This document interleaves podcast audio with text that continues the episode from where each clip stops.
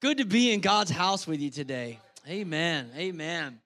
Well, as, as you get your Bibles out and the ushers continue to serve those of you in the back of the sanctuary, uh, I want to invite you to turn to the book of Malachi. I just realized I did it to you again, Lauren. She had this nice little video package to play before the message in both services. I was too excited to preach. I just jumped up here and started talking before she could play it. But I want you to go to the book of Malachi with me. And as you're turning there, let me just make mention uh, that this Wednesday and Thursday night, we're not going to have programs happening here at the church. Obviously, you know it's Thanksgiving week. We want to encourage you to be uh, just enjoying that time with your family and friends. And so there's no Wednesday night prayer gathering this week. Uh, Thursday night, we're not going to have Royal Rangers or our youth ministry happening. Uh, as you as you turn there to Malachi, I'll just mention one more thing before we jump right into it, and that is the the business meeting that you saw announced for the 28th. So excited to get to present to you an opportunity that that has uh, come available to us right here in our community. Uh, I, I, know I'm sure there's a lot of people that want more details about that. Uh, it's in the season of Christmas, uh, spirit of Christmas. We're just going to say wait. He's got to wait. Uh, so on November 28th, for all of our members, we want you to be a part of that meeting.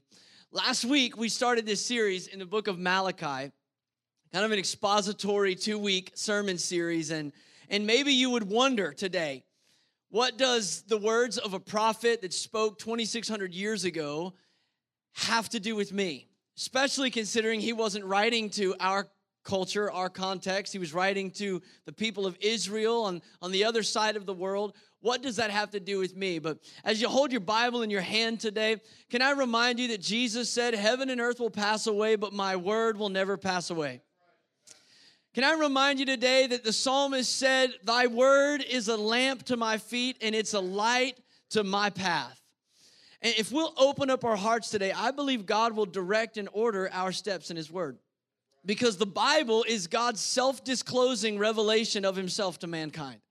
That's what this book is all about. God loved you enough, He loved me enough to let us know Him. And primarily, the way we know Him is through His Word and through the person of His Son. Colossians said Jesus is the exact representation of God in bodily form. So if you want to know what God is like, look at Jesus. And if you can't see Jesus, John 1 said Jesus is the Word. Look at the Word. Amen? That wasn't in the notes, that was a freebie. You guys can have that sermon. I was just getting warmed up to open my Bible. Are you in Malachi yet? All right. Malachi, last week we started this little series, and in, in the book of Malachi, it, it, kind of, it kind of plays out like a courtroom. In the book of Malachi, it's only 55 verses long, and there's 23 questions in the book. And so it's this back and forth. A statement is made, a question is asked, and then, and then God responds and he clarifies. And, and he goes back and forth and back and forth with the people of God. And, and the first question comes up in the second verse of the first chapter. And I want to look at that as we just kind of pick up where we left off last week. It says in verse 2 I have loved you, says the Lord. But you ask, How have you loved us? I don't know if you've ever felt that way before, but Israel did. They weren't feeling loved. And so, what God does is He reminds them of their history. He takes them all the way back to their father Abraham and his son Isaac and his two sons Jacob and Esau. And then he reminds them of what's happening around them in other nations, in the neighboring countries. And then he starts speaking prophetically about their future. And so the first thing that we see in the book of Malachi is God saying in our past, in our present, and in our future, I love you. I love you. And, and then the second question that that they ask that, that causes God to bring a charge against them is that God says, You've shown contempt for my name. And they said, How have we shown contempt for your name? And so God begins to communicate a second principle. Not only does God love you, but God deserves your best. And God began to show them what they were doing that was that was bringing contempt against his name. They were coming to the table of the Lord, and the table was where they made the sacrifices, where they would sacrifice the offering, and, and the blood of the sacrifice atoned the sins of the people. So if you don't have atonement because God is holy and you're not, you can't come to God. It's the same for us in the New Testament with the blood of Jesus. It was the same for them in the Old Covenant with the blood of the Lamb. And so instead of bringing what God required, a spotless lamb, a, a a lamb without blemish, a firstborn lamb. They were going into the stalls and they were just picking up any old sheep. You know, if, if, the, if one of them's crippled, you know, why, why keep him around? Let's just give him to God. If one of them's got a disease, if one of them's hair's falling out, if one of them's blind, we'll just put that one on the altar. He's dead anyway. It doesn't matter. And God says, oh, it matters. Essentially, God says to them 2,600 years earlier what Paul the Apostle would come along and say in the book of Colossians. He said, Whatever your hand finds to do, do it as unto the Lord, not unto human masters. God deserves your best. And then a little bit farther, God communicates one more truth to him.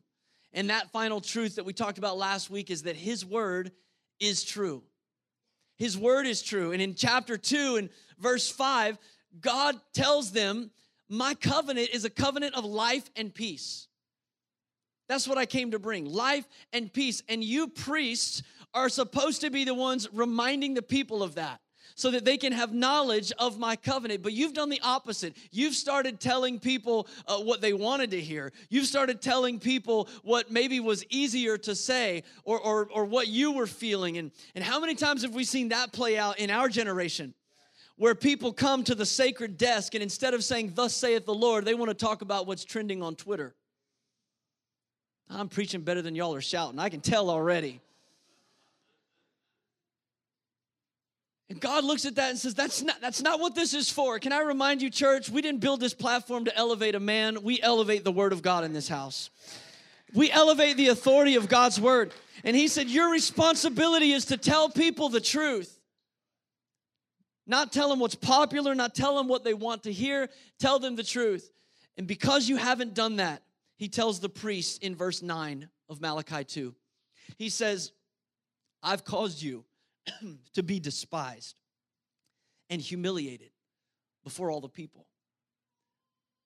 Because you've turned them away from the truth and you've caused them to stumble. He says, Because you have not followed my ways, but you've shown partiality in matters of the law. So, can I just say again, it doesn't matter if it's a nation that's only 100 years old, as Israel was at that time, being rebuilt after the exile, or if it's a nation that's 205 years old, like the United States of America, the truth of God must prevail. God's word is true. Let every man be a liar. God's word is true. So, we're going to pick it up today in Malachi chapter 2. And, and there's several things throughout the rest of this little four chapter minor prophet that that God reveals about himself because that's what the word does. God reveals himself. So if you're a note taker, I want you to write these down. The first one is this it's God's reward. God's reward. And can I just say, God is not looking down on our worship this morning and, and, and handing out rewards for the loudest singer or the best singer. He, he's not handing out rewards for the person that put the most in the offering plate or the person that donated the most toys to Project Toy Box or, or brought the most coats for the homeless. He, he appreciates all that and all those things done from a heart, they matter to God. But ultimately, God's looking deeper than all those things. Those are all just the external responses. God's looking at the inward motivation. And when it comes to God's reward, He makes very clear in His word here's what God rewards He rewards faithfulness. Faithfulness. One day you and I are going to stand before God alone. And when you stand before God, you want to hear Him say, Well done, good and faithful servant. You've been faithful with a few things. Now I'll make you ruler over many things. God rewards faithfulness. And, and in verse 10 through 16 of chapter 2, God says, You've been unfaithful five times. Five times in those six verses. Now, if you're studying your Bible and you're trying to make sense of the word, let me give you a little hack. If you see the same word five times in six verses, God's trying to tell you something. Okay? Just go ahead and underline it. He's trying to drive home a point. Look at one of the verses with me, uh, verse 11 of Malachi 2. God says, Judah has been unfaithful. A detestable thing has been committed in Israel and in Jerusalem. Judah has desecrated the sanctuary the Lord loves. Wow, that's a big deal. How'd they do that? He said, by marrying women who worship a foreign God. See, because God's word is true, God created parameters for the covenant. And God was very clear with Israel that a part of that covenant in Deuteronomy is that you do not intermarry with people who worship foreign gods. Now, listen, this is not about race, it's about worship. I'm going to show it to you in Deuteronomy chapter 7, verse 3 says, Do not intermarry with them. Do not give your daughters to their sons, and do not take their daughters for your sons. Why? For they will turn your children away from following me to serve other gods, and the Lord's anger will burn against you and will quickly destroy you. It's not about race, it's about worship. God says if, if, you, if you give yourself in covenant to people who serve foreign gods, it's gonna turn you away from God. It's always easier to pull someone down than it is to pick someone up. That's why the Apostle Paul, he piggybacked off this same thought in the New Testament, in the New Covenant. Not even talking to a strictly Jewish audience. He was talking to Gentile believers in Second Corinthians 6 when he said, Do not be unequally yoked with unbelievers. For, for what do righteousness and wickedness have in common? What fellowship can there be between light and darkness? It's not about race, it's about worship. And so through Malachi, God is saying, You have you have been unfaithful to me. And then look at the next verse, verse 14, 13 and 14 of Malachi. This is maybe the most stunning like picture in all of chapter 2. God says in verse 13, another thing you do. You flood the Lord's altar with tears. You keep or you weep and you wail because he no longer looks with favor on your offerings or accepts them with pleasure from your hands. Imagine this. People are literally coming into church. They're coming to the altar. They're crying. They're calling out to God. And God's not listening. Why? Well, that's the question they ask in verse 14. Why, you ask? It's because the Lord is the witness between you and the wife of your youth. You've been unfaithful to her, though she is your partner, the wife of your marriage covenant. So, this is the problem in Israel. These men were being unfaithful to the wives of their youth. And not only were they unfaithful to their wife, they were leaving their now older wife and going and getting younger, maybe more attractive foreign wives, and they were marrying them. And God says, you, you, You've done two evils here. You've, you've come into covenant with people that don't worship God, and you've forsaken the wife of your youth. You've, he said in verse 11, you've desecrated the sanctuary of God. And so now these men show up to church on Sunday and they come to the altar and you know, they give and they make their sacrifice and they, they pay their offering and they, they cry and they weep and God says, I'm not having it. They come to the altar to meet with God, and essentially, God tells them, Go back home. Wouldn't it be great if, like, the life that we lived Monday through Saturday had no bearing on our worship to God on Sunday? Wouldn't it be nice if we could just, you know, put on our Sunday best and our and, and our spiritual facade and, and God was none the wiser? Can I tell you, God's reward is for faithful. And I don't mean deeds and religious expressions, I mean God is looking at the heart. And when he sees a heart that is far from him and a heart that lives in, in disobedience, God is not at all impressed with the tears. He's not impressed with the offerings that are placed on the altar. God's heart is not moved by lame and diseased sacrifices and giving God our second best. He says, I am generous and I reward, but I reward the faithful. In fact, in, in chapter 1, verse 10, God, God says it so strongly. I, I love the way he says this. He says, Oh, that one of you would just shut the doors of the temple so that you would not light useless fires on my altar. In other words, the worship that you're giving me, it, it's useless. It has no it has no bearing, it has no effect. If you're going to if you're going to come and just do the show, if you're just going to come and go through the motions, just shut the doors. Just don't just don't even worship any longer. And then God speaks in chapter 2 and verse 16 specifically to what his perspective of their unfaithfulness looks like. Look at, look at verse 16 in chapter 2. He says, The man who hates and divorces his wife, says the Lord, the God of Israel, does violence to the one he should protect, says the Lord Almighty. So be on your guard and do not be unfaithful. Now, I, I will admit, this specific verse has been troublesome to translate. Uh, in fact, if you have a different translation of the Bible, you might be double checking to make sure you're at the right spot because in your Bible it might look different. In other translations, it says, For the Lord God of Israel says that he hates divorce, for it covers one's garment with violence. Both have, have essentially the same meaning, but that's a strong statement to say that God hates divorce. And what we need to understand when we say that, because it is true, but what we need to understand is that when God says He hates divorce, He doesn't just hate the end result. God hates everything that leads to divorce. God hates when we when we put our own desires above our spouse. God hates when we don't honor one another. God hates when there's not submission in a relationship. God hates when we don't sacrifice for the good of our spouse. All the th- it's, it's not the paperwork that God hates. It's not the finality of it. If God hates divorce, then, then God is saying, I hate everything that leads not to broken covenants, but to breaking covenants. It's the process that God sees playing out, and it comes with a warning do not be unfaithful. And then in verse 17, Malachi gives us really the, the whole motivation for why he's writing. God says, This is the reason I prompted this, this man to come out of obscurity and write these words and give them to my people. Look at verse 17. It says, You have wearied the Lord with your words. That's the bottom line. Like God's, He's just grown weary.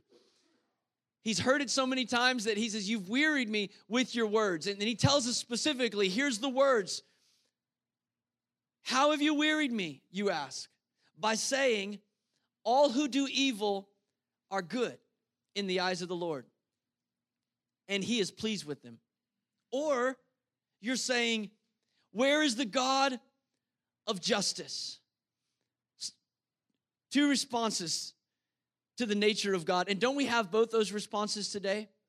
You, you got people that say, God, God just loves everyone. Your, your evil doesn't matter because God is a God of love. And, and that, that's what they were saying. They were saying, hey, in God's eyes, He's pleased with us. And I've had the conversations with people that say, well, if, if God is love, then, then how can you be against this person? How can you be against that person? How can you be a bit against this choice or this lifestyle? Because God loves everybody. And if God's pleased with everybody, then evil is the new good. And God said, You weary me. You weary me. He says, Here's what else wearies me Got people over here saying, Where's the God of justice? Like when, when bad things happen, where's the God of justice?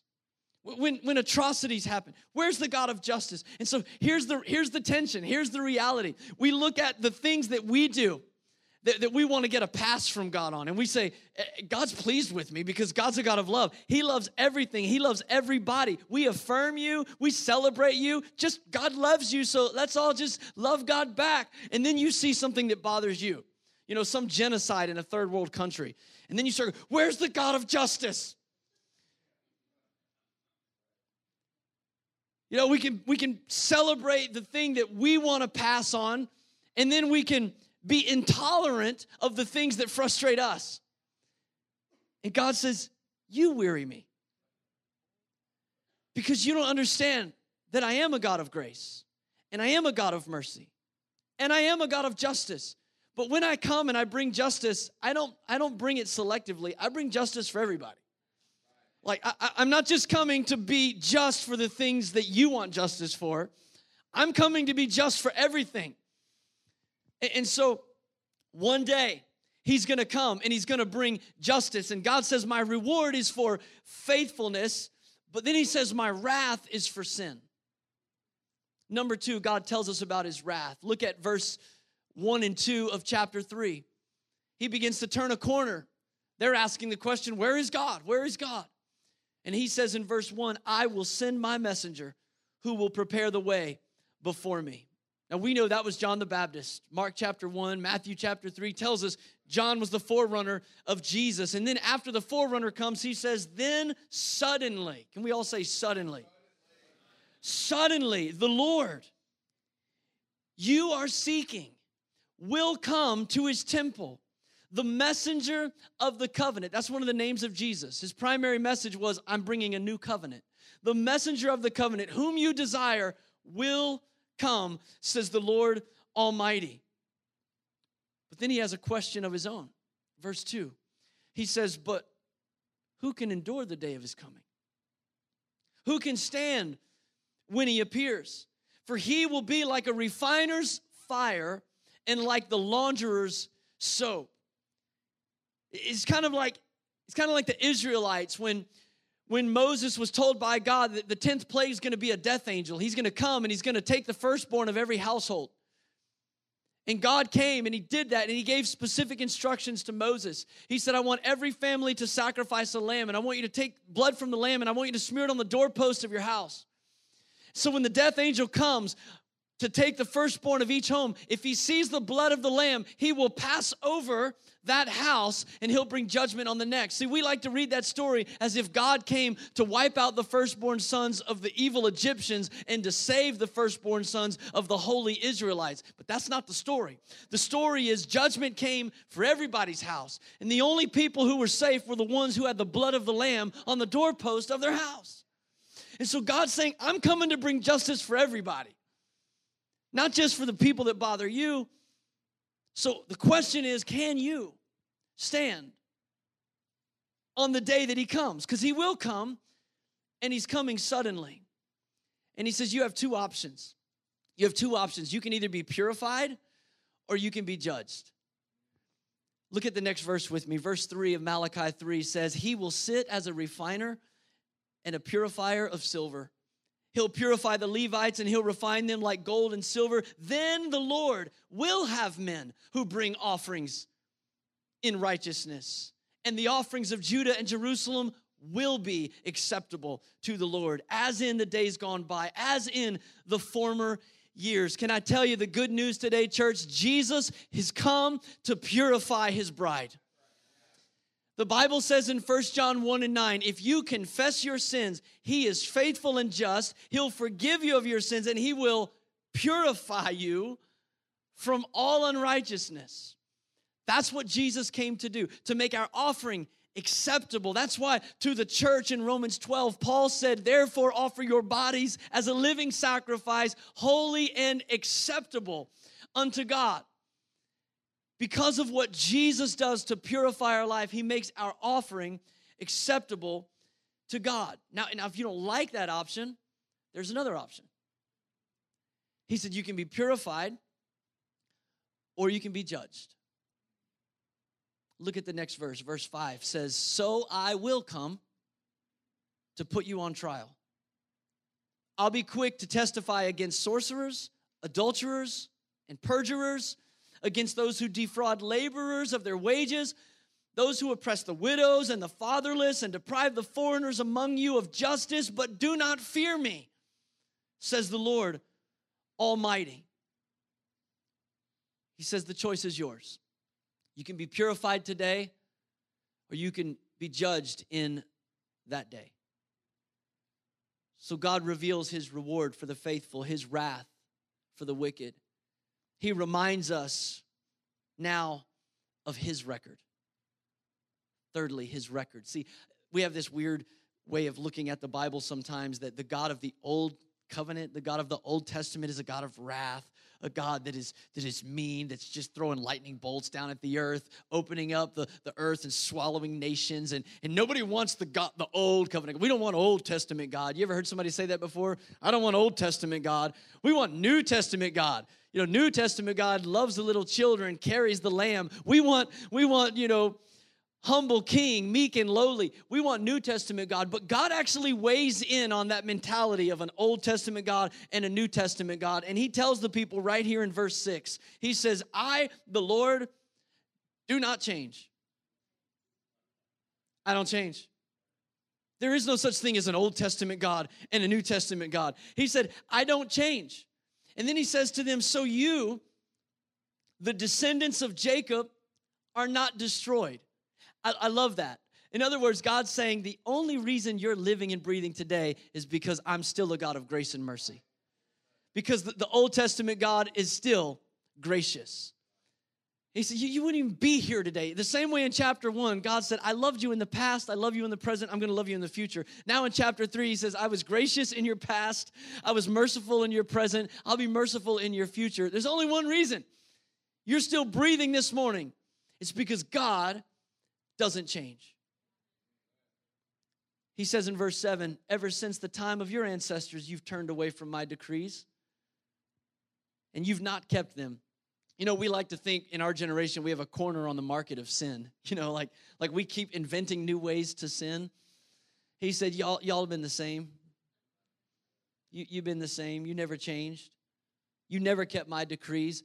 But then God says something, and if there's a moment in your in your Bible study that you ought to pull out a highlighter and, and under, highlight something or underline something, this next statement is the statement because this is the heart of God. You want to know what the Old Testament God is like? He's like the New Testament God.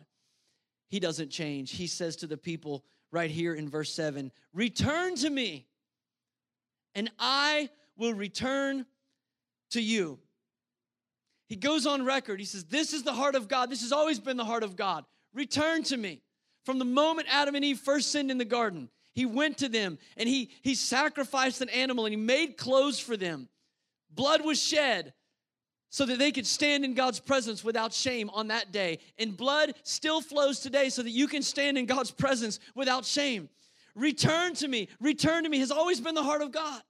And He's still calling today. He's still saying it right now to anyone whose heart might be drifting away. Say, look, return to me. Yes, I'm going to do all these things, but trust me, I, my heart is to purify you, not to judge you. So God goes on record and he says, Return to me, and I'll return to you. But look at the next part of that verse. But you ask, and they ask the question, How are we to return? Now I got to say, I love that question. I wish more people would ask me that question. How do I return to God, Pastor? How do I return? And so now God's going to give us the fourth thing. This is God's requirement. Look at verse 8. Malachi 3, it says, Will a mere mortal rob God? Yeah, you rob me. But you ask, How are we robbing you? In the tithes and offering. You are under a curse, your whole nation, because you are robbing me. Wait a minute. They ask, How do we return to you? And, and, and God says, You didn't get, pay your tithes? Is this all about money? Is that where we're going? Ushers, get ready. Is that, was that what's happening right now? Don't grab your car keys yet. Stay with me. God's not saying the way to return to me is to put more money in the plate. What God's saying is that the way you handle your money and your resources and the way that you obey my commands is a direct revelation of what's in your heart. Can I just tell you today, God's not after your wallet, He's after your heart. That's what God wants. But to the measure that you open up your wallet to give reveals how you open up your heart to God. And God says, I, I, know your heart's not with me. I know you're not devoted to me because you're not obeying my commands. You're not walking in obedience to my word. And so the lack of obedience in bringing the tithe and the offering revealed their commitment to God. So basically, God is saying, put your money where your mouth is. Or in the King James Version, he would say, put ye thine money where's thine mouth be. Like, just, thus saith the Lord. That's what he's, he's saying. A, a lot, I'm not moved. I'm not moved if your heart's not moved. I, I didn't come and lay down the life of my son for an hour of your weekend. Jesus did not shed his blood for 10% of your money. He came for your whole heart. And he says, You haven't returned to me. And the fact that you're not faithful to the kingdom and to sowing back into what I've called you to do and who I've called you to be, it reveals the condition of your heart. And then in the next few verses, 13, 14, and 15, God continues to listen to their complaints. But I want to go right to verse 16 because thankfully, complaints aren't the only thing that God hears. And in verse 16, the whole book kind of takes a different tone. And it's almost like we, we get to observe something that's happening behind the scenes. Number five, God's remnant. Look at verse 16. It says, here's what happened. Then those who feared the Lord talked with each other, and the Lord listened and heard. A scroll of remembrance was written in his presence concerning those who feared the Lord and honored his name. Can I tell you that God is listening and he hears today? Like with all this going on, all the, the stuff that Malachi is saying and, and the, the back and forth with people that are complaining and trying to justify their half-heartedness before God, while all that's happening, God says, but I have a remnant people. Can I tell you, God's listening and watching this worship service this morning? He, he hears your worship. He hears you singing. He sees the one that's hearing this message and looking at somebody else going, I hope they're paying attention. And he sees the heart of the person that says, Oh God, created me a clean heart, renew a right spirit within me, see if there's any wicked way in me, and lead me in the way that is everlasting. God looks and he listens today to the worship that's happening right now.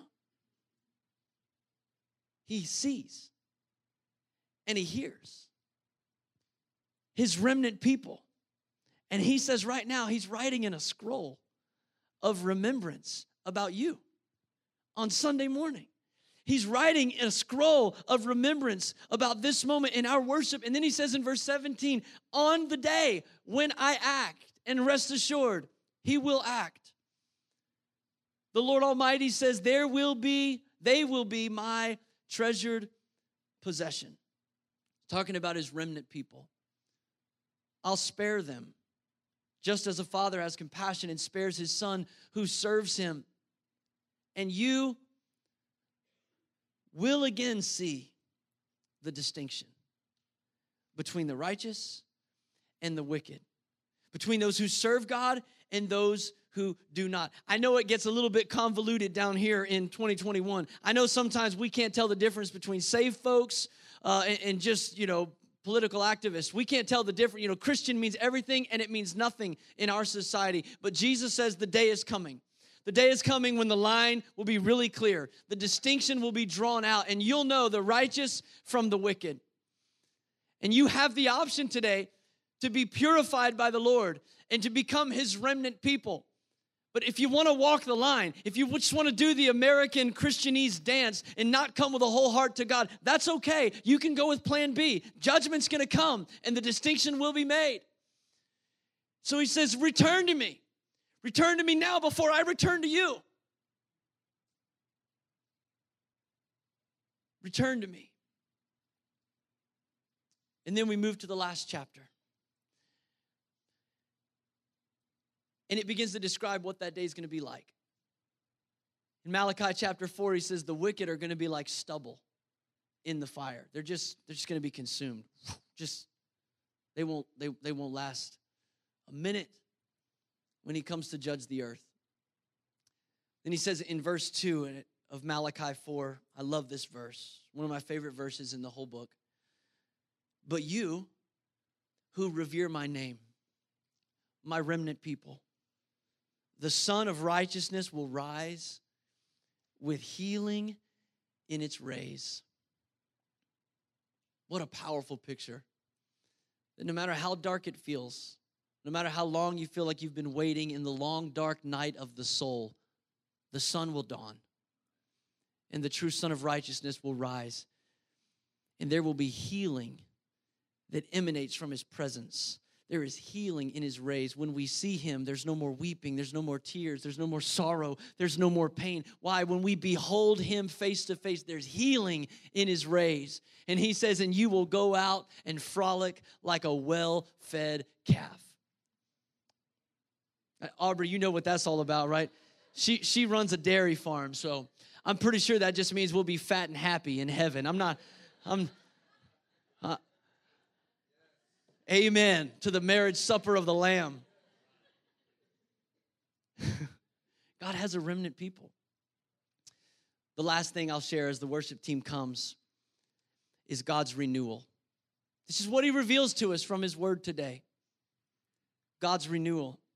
In the final words, not only the final words of Malachi, but in the final words of the Old Testament, what God does is he reiterates his word, he reiterates his promise.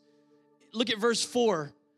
He says, Remember the law of my servant Moses, the decrees and the laws that I gave him at Horeb for all Israel.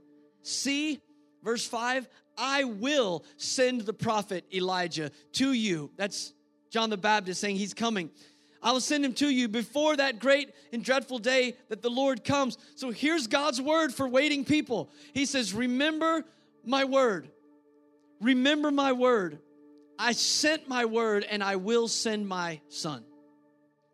That's the word of the Lord for awaiting people. Because God's word, it does something. It exposes the human condition of the heart. Maybe you felt that even as I'm preaching this message that the word of God, it just it just lays bare the issues of our life. If we'll let the word work, it exposes the condition of our heart. Not, not to not to just cut us down, but because the heart of God has always been and is today a heart that says, Return to me. The choice is yours. You can be purified or you can be judged. But you can't live this way and ask for my grace and my tolerance and my affirmation and acceptance of your sinful life and then call for my justice for other people's issues that grate against you. Because when I come to judge, I come to judge everyone. So, oh God, would you apply the launderer's soap? That we would be, as Isaiah said, though my sins be as scarlet, you have washed me whiter than snow. God, would you come today with the refiner's fire? It may be uncomfortable. This moment might feel like a hot heat of conviction, but God, it pales in comparison to the eternal flames of destruction. And so, God, today, would you turn up the heat of conviction right now on our hearts, on our lives? Would we not be like those self righteous priests who came with heart, half hearted devotion, but God, may we be a people, a remnant who you look down on and you hear and you listen and you remember this moment of sincerity, God, remember this moment of consecration as we give our whole selves back to you, God, write in your scroll a remembrance of our lives fully surrendered to you. If you're here today as we're praying and, and you need to just give God your heart, give God your life, repent of your sin, I want to I want to quote that promise to you one more time. Let this be let this be your confession.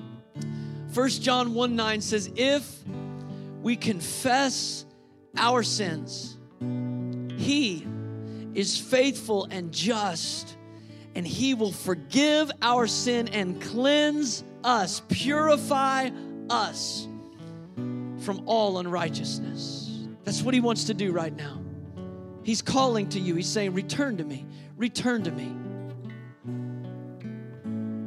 Maybe for you, the issue is not the way you've acted in God's house. Maybe the issue has been the way you've acted in your house. And God's saying to you today, don't come with a bunch of tears to the altar at the church. Build an altar in your home. Meet with me there. If you're here today and God's dealing with you to just allow the Spirit of the Lord to begin to purify you would you just lift your hands toward Him, even right where you're sitting? Just begin to lift your hands to the Lord and ask Him to do it. God, I confess. I confess sin. I confess my failures. God, I, I need you to purify me from all unrighteousness. Jesus, I confess. I repent and I give you my whole life. Wash me and make me clean. In Jesus' name. And all God's people said, Amen. Would you stand to your feet with me all over this room? I believe God's.